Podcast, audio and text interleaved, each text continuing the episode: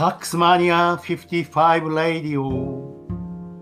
さあ始まりました。 Taxmania 55のラジオ。 Udemy タックスクリエイター税理士の細川武史が Udemy ベストセラー講師を目指し、皆様に税金の話を噛み砕いて分かりやすく伝えます。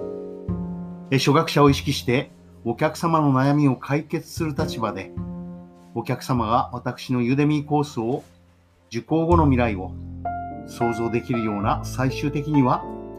ターゲットを絞ってのビデオ制作を続けていこうと思います。その制作過程で考えたことをラジオで喋ります。メルマガは不定期配信に切り替えました。ラジオは毎日練習のために喋ります。そしてUdemyコースの制作過程で考えたことをラジオで喋ります。本日は第103回、免税業者は課税業者を選択するべきか、Uber Eats 配達員の憂鬱について語ろうと思います。とにかくお客様本位で考えることです。自分が好きなこと、得意なことややりたいこと、コースをこれで作ってもお客様は受講してくれません。よく売れているUdemyコースや、正直ろくなものがないのでがっかりしているんですが、ベストセラー本の表題、私の本も売れておりますが、これは内容はいいですよ。がっかりではありませんね。余計なことを言いました。ベストセラー本の表題や構成について参考にしてコースの制作を続けます。ラジオの放送もそうです。ついついお客様が、悩んでいることではなくて、自分が喋りたいことを中心に喋ってしまいます。自分発信で可能なのは、自分が散々悩み抜いてリサーチにリサーチを重ねて到達した知見に強い自信がある場合に限られます。お客様に必要不可欠な情報の適切な選択と要約、そして明確な解決策の提示が可能な場合に限られるわけです。そういった意味では、プロレスの情熱とビジネス、フリーランス向けのこれだけは知っておきたい独立と副業のための税金と社会保険の基礎知識、こういったものを作っていこうと思います。前置きが長くなりましたが、本日は山田道尊先生が教えてくれた記事について少し喋りたいと思います。払った消費税の額から、預かった消費税の額から払った消費税の額を引く。この引く部分を消費税の仕入れ控除というわけですが、仕入れ控除をしたい業者がどのような行動をするか、業者は外注先にどのような要請をするのかが問題です。Uber Eats であれば、Uber Eats の業者が実際に仕入れ控除ができないとなると、業者にどのような要請をするのか、そしてそれを受けた業者がどのような行動をするかです。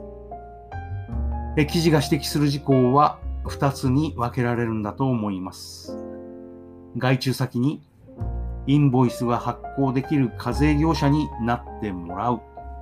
そして、外注先がインボイスを発行できないのであれば、消費税分、おそらく 10% ですね。この分は払わない。このような選択がされることによって、Uber Eats の販売員は窮地に立たされるのではということです。まず一つ目、外注先に免税か否かを確認する。もちろん今後この作業は必要でしょうが、そして課税仕入れか課税仕入れでないかはこれから、詰めていかなければいけないところで、事務作業は確実に増えるわけですが、一旦免税かそうでないかを確認したら、大部分の企業はそのままほっとくような気もいたします。そして二つ目、相手が消費税を納めていない免税業者なので、消費税分を差し引いて支払いをすると、このような発想が Uber Eats の業者に本当にあるのかというところに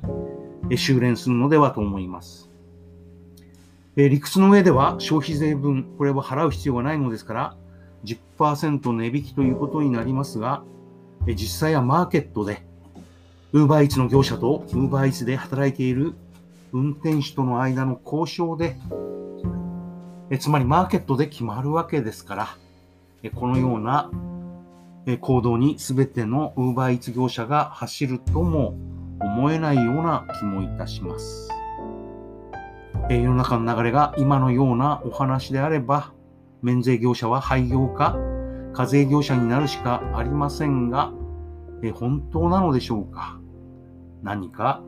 本質的に違う気もしてきます。課税業者か否かを登録して、実際には終わりかもしれません。というのは記事を読んでいて、気になりました。税理士が、その記事を担当した税理士が、ヨーロッパでは免税業者がいなくなったという解説をしておりますが、果たしてそうでしょうか。平成元年4月1日から施行された消費税、その当時、私はヨーロッパの免税業者について調べて回りました。そしてその当時ですね、日本は3000万基準、3000万は免税ですよという話を導入したわけですが、ヨーロッパの特にドイツはですね、600万前後だったと思います。つまり600万ですよ。これは何を意味するかというと、免税業者がうんうんという話ではなく、ヨーロッパでは、特にドイツでは、インボイスが定着しているという話です。実際の企業行動をちゃんとこの税理士は調べているんでしょうか。きちんとした解説とはとても思えないので、批判を追随してしまいました。そして、インボイス番号の取得が令和3年10月1日から開始されるわけですが、本当に、免税業者から実際の課税業者になるべきかというのは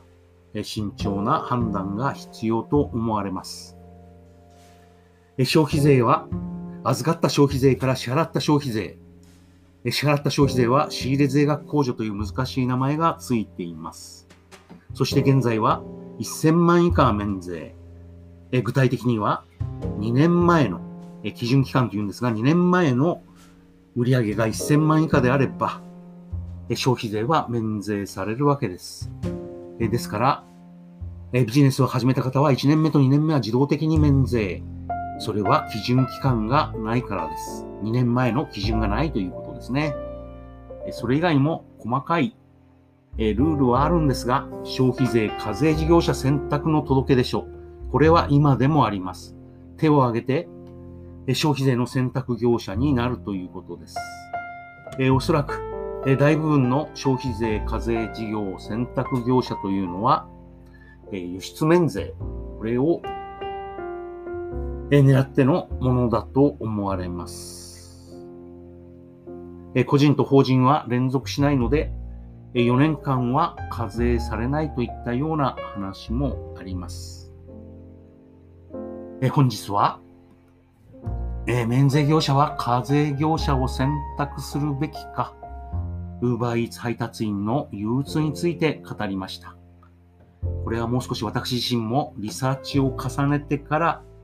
再度挑戦したいと思います。さあ、早口でいろいろ喋りました。何分になったでしょうか。あらぎゃ、9分20秒ぐらいですか。10分だと思ったんですが、 Taxmania 55 Radio、本日も聞いていただきありがとうございます。本日のお題はちょっと難しかったですね。もっともっとわかりやすく解説していきます。